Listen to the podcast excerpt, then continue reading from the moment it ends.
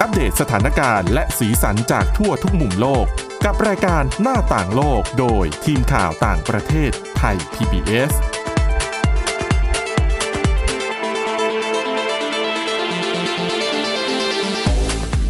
สวัสดีค่ะคุณผู้ฟังต้อนรับเข้าสู่รายการหน้าต่างโลกค่ะ ในวันนี้นะคะพบกับคุณอาทิตย์สมนเรืองรัศนทรและดิฉันสวรักษ์จากวิวัฒนาคุณค่ะ สวัสดีค่ะค่ะ วันนี้นะคะเราจะนำเสนอเรื่องราวเกี่ยวกับเอ่อ ผู้เกษียณอายุนะคะค่ะหนึ่งในประเด็นที่ดิฉันเชื่อว่าหลายคนกังวลมากที่สุดก็คือเรื่องของเงินการใช้จ่ายเงินค่ะเพราะว่าแน่นอนนะคะพอเกษียณอายุแล้วเนี่ยคนบางส่วนก็อาจจะไม่มีรายได้แล้วนะคะ หรือคนบางส่วนอาจจะอาจได้เงินบำนาญอยู่อันนั้นก็อีกเรื่องหนึ่งหรือบางส่วนอาจจะได้เงินมาจาก passive income นะคะอะไรเงินปันผลเอ่อรายได้จากอ่า การมีอสังหาริมทรัพย์ให้เช่า หรือว่าลูกหลานให้ในแต่ละเดือนนั้นนั้นก็แล้วแต่นะคะ แต่ว่าปัญหาเรื่องของการใช้เงินในช่วงหลังเกษียณเนี่ยแหละค่ะถือว่าเป็นเรื่องที่ยากมากที่สุดค่ะอีกเรื่องหนึ่งนะคะ เดี๋ยวคุณอาทิตย์สมนจะนำเรื่องนี้มาเล่าให้ฟังนะคะ แต่ว่าเรื่องแรกค่ะ ไปดูเรื่องของวิกฤตกิมจิในเกาหลีใต้กันหน่อยนะคะ กิมจิเนี่ยต้องบอกว่าเป็นอาหารที่จะอยู่คู่กับคนเกาหลีทุกมื้อ ทุกเมนูค่ะนะคะ ถ้าคุณผู้ฟังเคยไปรับประทานอาหารในร้านแบบเกาหลีจริง ๆอะนะแบบจริงจังอะนะคะ เครื่องเคียงที่เป็นผักเนี่ยโอ้อย่างน้อยก็สิบอย่างอะนู่นนั่นนิดนี่หน่อยนะคะ แต่กิมจิเนี่ยเป็นสิ่งที่เรียกได้ว่าขาดไม่ได้ค่ะนะคะ กิมจิก็จะเป็นผักแล้วเขาก็จะใส่ส่วนผสมที่เป็นพริกแล้วก็อะไรอีกหลายอย่างนะคะ ผสมเข้าไว้แล้วก็หมัก แต่ว่าจริง ๆ แล้วนะคะ คุณผู้ฟังกิมจิเนี่ย มันมีหลากหลายรูปแบบมาก ๆ ดิฉันเคยไปเกาหลีใต้ มีกิมจิทั้งแบบสด คือกิมจิแบบที่ใส่ผักแล้วก็เอามาให้ทานเลยค่ะแบบไม่ต้องหมักไม่ต้องดอง หรือกิมจิแบบใส่น้ำใสๆคือมีเยอะมาก แล้วผักเนี่ย ไม่ได้ทำจากผักกาดขาวเท่านั้นนะคะ หลากหลายรูปแบบเลย หัวไชเท้า แครอทหูอะไรอะเยอะแยะไปหมดต้นหอมเอออะมาทำเป็นค่ะกิมจิก็ได้นะคะ แต่ว่า ผักกาดขาวเนี่ย มันเป็นผักที่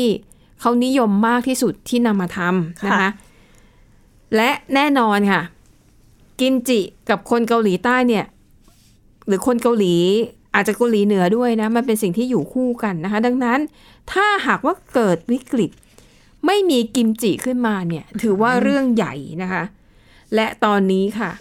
ในเกาหลีใต้เนี่ยเขากำลังเผชิญปัญหา เกี่ยวกับเรื่องกิมจิเนี่ยแหละ ปัจจัยมาจากหลาย ๆ สาเหตุด้วยกันนะคะ ข้อแรกค่ะ ผลผลิตผักกาดขาว มันน้อยกว่าผิดปกติ สาเหตุเพราะว่าสภาพอากาศในเกาหลีใต้เนี่ยมันเปลี่ยนแปลงนะคะ จนทำให้เอ่อการปลูกผักกาดขาวเนี่ยมันไม่ได้แบบเป็นไปอย่างที่ควรจะเป็นทำให้ผักกาดขาวเนี่ยขาดตลาดค่ะนะคะ อย่างพวกบริษัทที่ทำกิมจิทั้งหลายเนี่ยปกติเขาก็จะรู้ใช่ไหมคะว่าอ่าฤดูนี้ผักกาดขาวแพง ฤดูนี้เนี่ยจะปลูกได้น้อยเขาก็จะมีการซื้อมาตุนไว้ก่อน ค่ะ แต่ปรากฏว่าปีนี้เนี่ยตุนยังไงก็ไม่พอนะคะ หลายเจ้าบอกว่า ผักกาดขาวที่ตุนไว้อะใช้ไปหมดแล้ว แล้วจะซื้อใหม่ตอนนี้คือ มันแพงมากๆ เนื่องจากผลผลิตขาดตลาดนะคะอะนั่นปัญหาที่หนึ่งนะคะเขาบอกว่าปัญหาที่สองค่ะ คือ ถูกกิมจิที่ผลิตในประเทศในประเทศจีนตีตลาด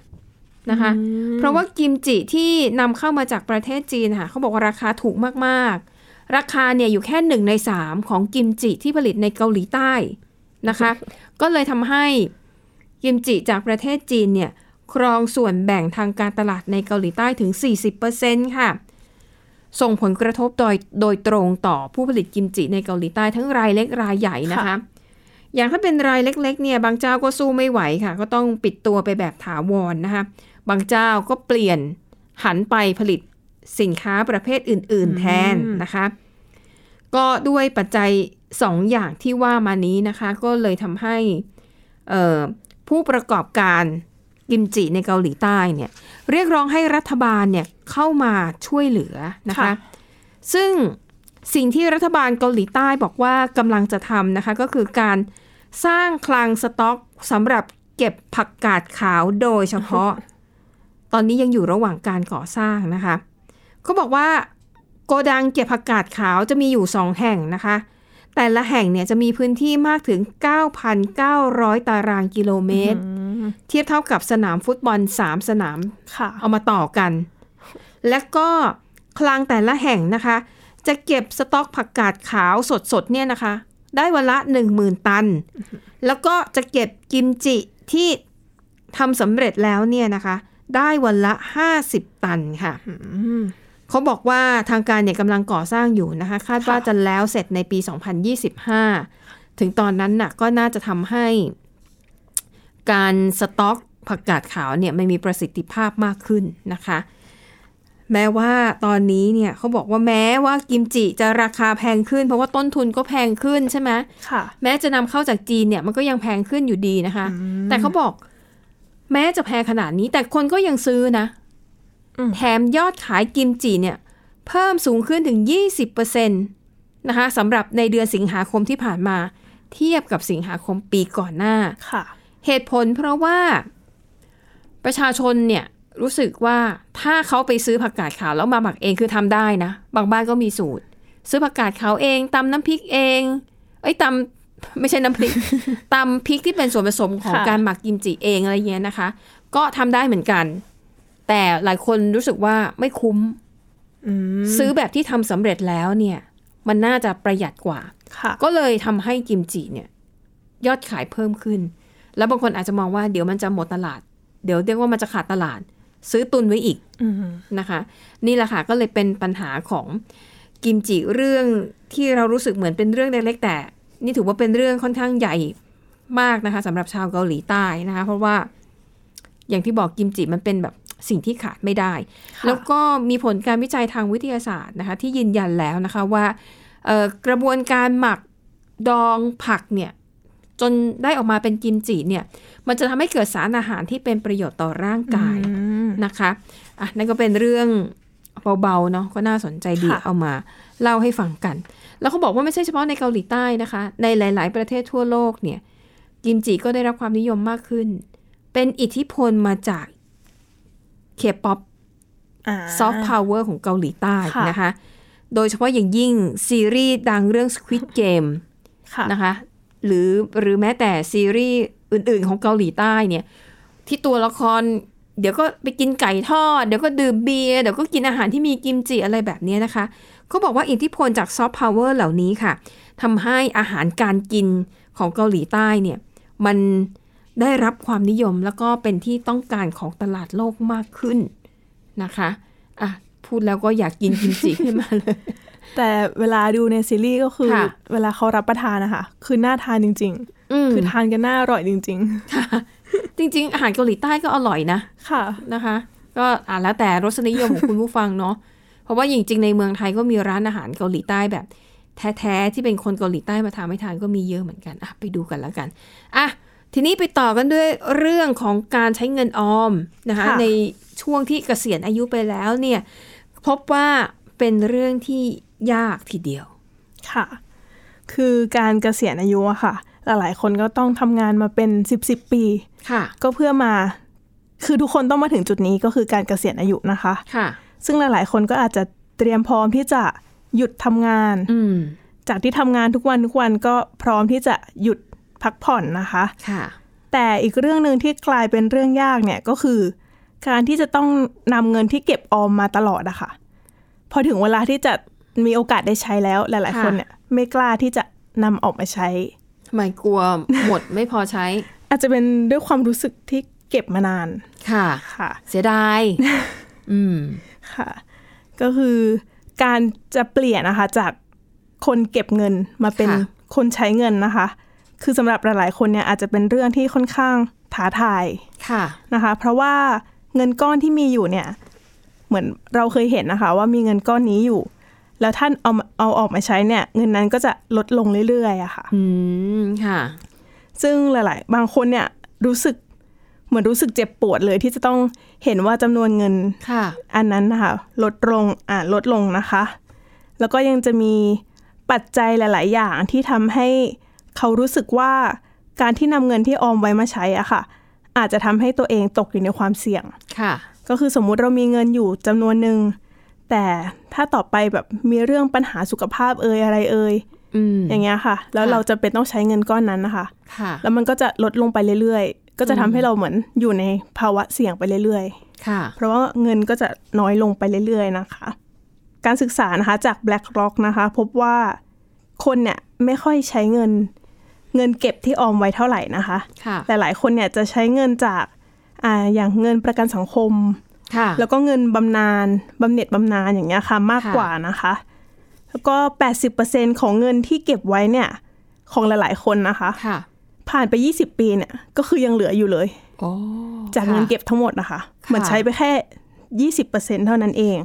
นะคะอืมก็มีนักวางแผนการเงินนะคะ เขาก็เหมือนมีลูกค้ามาปรึกษาค่ะ เกี่ยวกับการใช้เงินนะคะ เขาก็บอกว่าหลาย ๆ คนเนี่ย เหมือนเขาก็แนะนำไปหลาย ๆ คนว่า ก่อนหน้านี้คุณทำงานมา เพื่อจะเก็บเงินก้อนนี้อืมเพื่อที่คุณจะใช้ตอนเกษียณอายุนี่แหละ ค่ะ เพราะฉะนั้นตอนคุณเกษียณแล้วอะคุณก็ไม่ต้องทำงานแล้วค่ะแล้วก็เหมือนให้เงินตรงเนี้ยทำงานแทนอืมก็คือเอาเงินอะไปใช้ในสิ่งที่เราอยากทำนะคะ นักวางแผนอีกคนนึงนะคะ คุณเดวิดนะคะ ก็บอกเหมือนกันนะคะว่า เหมือนให้ลูกค้าค่ะ นึกถึงสิ่งที่อ่าเหมือนจุดประสงค์ของเราที่เราเก็บเงินไว้อะค่ะ ค่ะ คือเขาก็ถามลูกค้าของเขาว่า คุณมีเงินเพื่อที่จะเก็บเอาไว้หรอ ไม่ได้มีเงินเพื่อที่จะใช้หรออย่างเงี้ยค่ะ อืม แล้วก็ให้คิดถึงสิ่งที่คุณอยากทำจริง ๆ ค่ะ แล้วก็เอาเงินที่เก็บไว้อะค่ะ เหมือนมาเป็นตัวเบิกทางให้เราได้ทำสิ่งนั้น อืม ค่ะ ค่ะ แล้วก็ไม่อยากให้หลาย ๆ คนเหมือน เหมือนกดดันตัวเองมากเกินไปนะคะค่ะเหมือนพอเกษียณออกมาปุ๊บ บางคนไม่มีรายได้ใช่ไหมคะ ค่ะ ในปีแรกก็อยากให้หลาย ๆ คนเนี่ยใช้ปีแรกของการเกษียณเนี่ยเป็นการเรียนรู้การใช้จ่ายของเราอะค่ะอืมก็คือไม่ใช่ออกมาแล้วจะต้องแบบประหยัดประหยัดประหยัดเลยอืมก็คือแต่ให้ปีแรกเนี่ยก็ให้ลองใช้จ่ายค่ะไปก่อนนะคะ แล้วก็เรียนรู้จากปีแรกนั้นนะคะ ไม่ใช่ว่าพอไม่มีงานทำแล้วก็เก็บอย่างเดียว เก็บอย่างเดียวอย่างเงี้ยค่ะอืมค่ะแล้วก็แนะนำนะคะว่าให้หลาย ๆ คนนะคะ เหมือน ก่อนเกษียณอืมก็คือให้ประเมินไว้ก่อนค่ะเลย ว่าตัวเองเนี่ยมีการใช้จ่ายยังไงบ้างนะคะ ค่ะอ่าสมมุติว่าในเดือนหนึ่งเนี่ยเราต้องจ่ายค่าบ้าน ค่ารถ ค่ารักษาพยาบาลอะไรอย่างเงี้ยค่ะ ก็เหมือนให้วางแผนเอาไว้ก่อนว่า อ่าพอคุณเกษียณไป คุณจะต้องจ่ายเท่านี้เท่านี้เท่านี้นะ ค่ะ แล้วก็บางคนอาจจะพอทำงานเสร็จอะค่ะอืมอาจจะย้ายกลับย้ายไปอยู่ที่อื่น ที่ค่าเช่าอาจจะน้อยลงอย่างเงี้ยค่ะค่ะ ก็คือให้ประเมินล่วงหน้าไปเลยนะคะ คือการทำอย่างเงี้ยค่ะ คือควรทำตั้งแต่ตั้งแต่ก่อนเกษียณก่อนะเกคะษียณเป็นการใช่เตรียมความพร้อมไว้แต่เนิ่นๆ ใช่ค่ะอืมค่ะแล้วเขาก็แนะนำด้วยว่าเหมือนให้เก็บเงินเงินสดอะค่ะ ค่ะ ไว้ให้เพียงพอ12เดือนถึง24เดือนก็คือค่ะ2ปี ค่ะ ก็คือก่อนออกมาเนี่ยควรมีเงินสด จำนวนเท่านี้เอาไว้สำรองไว้ด้วยอะค่ะค่ะก็เป็นแผนคำแนะนำที่เขาอืมแนะนำลูกค้า ค่ะค่ะอะก็เหมือนกับว่าอะเกษียณแล้วก็ควรจะต้องใช้จ่ายเงินเพื่อให้ชีวิตมีความสุขสบายบ้างใช่หลังจากทำงานมาแบบหลายสิบปีนะคะ อย่ามัวแต่เขียมเก็บเงินจนแบบใช้ชีวิตอัตคัดแล้วก็ไม่ได้ทำในสิ่งที่ตัวเองอยากทำสักทีค่ะแล้วเขาบอกด้วยนะคะ ว่าบางค่ะคนเนี่ยออกไปทำงานพาร์ทไทม์ เพื่อที่จะเอาเงินอ๋อก็คือไม่อยากใช้เงินเก็บของตัวเองอะค่ะ พยายามหารายได้อืมอืมอันนี้ก็พอจะเข้าใจนะคะว่า หรืออาจจะเป็นเพราะว่าเคยทำงานมาตลอดไงพอมาถึงวันหนึ่งให้อยู่บ้านเฉยๆอาจจะรู้สึกเฉา รู้สึกว่าไม่มีความสุขอ้าวไม่แน่นะคุณน้ำที่สมบูรณ์บางคนออกไปทำงานน่ะค่ะ ไม่ได้หวังเงินเป็นหลักนะอ๋อหวังที่จะได้เข้าสังคม หวังที่จะได้แบบพบปะกับผู้คนค่ะใช่ไหมคะเงินเนี่ยอะได้ก็ดี ใช่ไหมคะ แต่ว่าการที่ได้ออกไปมีปฏิสัมพันธ์ไปเจอผู้คนแล้วก็ไปใช้ชีวิตร่วมกับคนหลากหลายอายุอะมันอาจจะทำให้รู้สึกว่าตัวเขามันยังมีคุณค่าต่อสังคมอยู่นะคะแล้วเป็นเรื่องสุขภาพด้วยไหมคะ เพราะว่าถ้าอยู่บ้านอาจจะไม่ได้ ไม่ได้เดินใช่เทินใช่ไหมแล้วก็จากที่ทำงานทุกวันอืมทุกวัน สภาพจิตใจด้วยแล้วอยู่บ้านมันก็เหงานะคะค่ะอ่านั่นก็เป็นเรื่องมาฝากไว้นะคะสำหรับคนที่เกษียณอายุแล้วจะต้องก็ถือว่าเป็นการปรับตัวครั้งใหญ่อีกครั้งหนึ่งของค่ะชีวิตเนาะอะไปต่อที่อีกเรื่องหนึ่งค่ะอะพูดถึงเรื่องเหงาเหงาๆเรื่องของการใช้ชีวิตนะคะ YouTube ค่ะ กลายเป็นสิ่งที่คนเนี่ยใช้เวลาอยู่กับมันค่อนข้างเยอะนะคะ แล้วก็จุดเด่นของ YouTube เนี่ยก็มีหลายอย่างนะคะ นั่นก็คือเขามีเนื้อหาหลากหลายมากค่ะ ก็คือเราสามารถที่จะเลือกได้ว่าอยากดูอะไรนะคะ ซึ่งวันนี้ค่ะ ก็ดิฉันนำบทความมาเสนอนะคะ เป็นบทความที่เข้าไปสำรวจคนในกลุ่ม Gen Z ค่ะ Gen Z เนี่ยก็คือกลุ่มคนที่เกิดในช่วงปี 2540 ถึง 2555 ก็อายุ 20 ปีถึง 25 ปีค่ะณวันนี้นะคะ ก็ไปดูกันว่าคนในอายุช่วง Gen Z เนี่ยเขานิยมดู YouTube เนี่ยในรูปแบบไหนกันบ้างค่ะนะคะ ผลการสำรวจของ Ipsos นะคะเขาก็พบว่า 85%ของคนในกลุ่ม Gen Z ที่เขาไปสอบถามความเห็นเนี่ยนะคะ บอกว่า 85%เนี่ยเคยโพสต์วิดีโอใน YouTube มาก่อนอืม เพราะว่าคนในช่วงอายุเนี้ยนะคะ คือคือ10-25ปีเนี่ย ค่ะ คือเกิดมาเขาก็คุ้นเคยกับ YouTube คุ้นเคยกับโลกในยุคดิจิตอลอยู่แล้วนะคะ แล้วก็เอ่อ65%นะคะของคนที่ตอบแบบสอบถามนี่เขาบอกว่า จะชอบดูคอนเทนต์ที่มีความเกี่ยวข้องกับในสิ่งที่ตัวเองสนใจมากกว่าอืมนะคะ คือถ้าเป็นสมัยก่อนเนี่ย ยามที่โลกไม่ได้มี YouTube ไม่ได้มีอะไรแบบเนี้ยค่ะ การที่เราจะแบบดูอะไรสักอย่างก็ต้องขึ้นอยู่กับว่า ทีวีช่องนั้นจะเอาอะไรมาฉายอ่าถูกไหมใช่เราเลือกไม่ได้ค่ะ อย่างดีสมัยก่อนก็คือไปเช่าเทป ที่ร้านเช่าวิดีโอ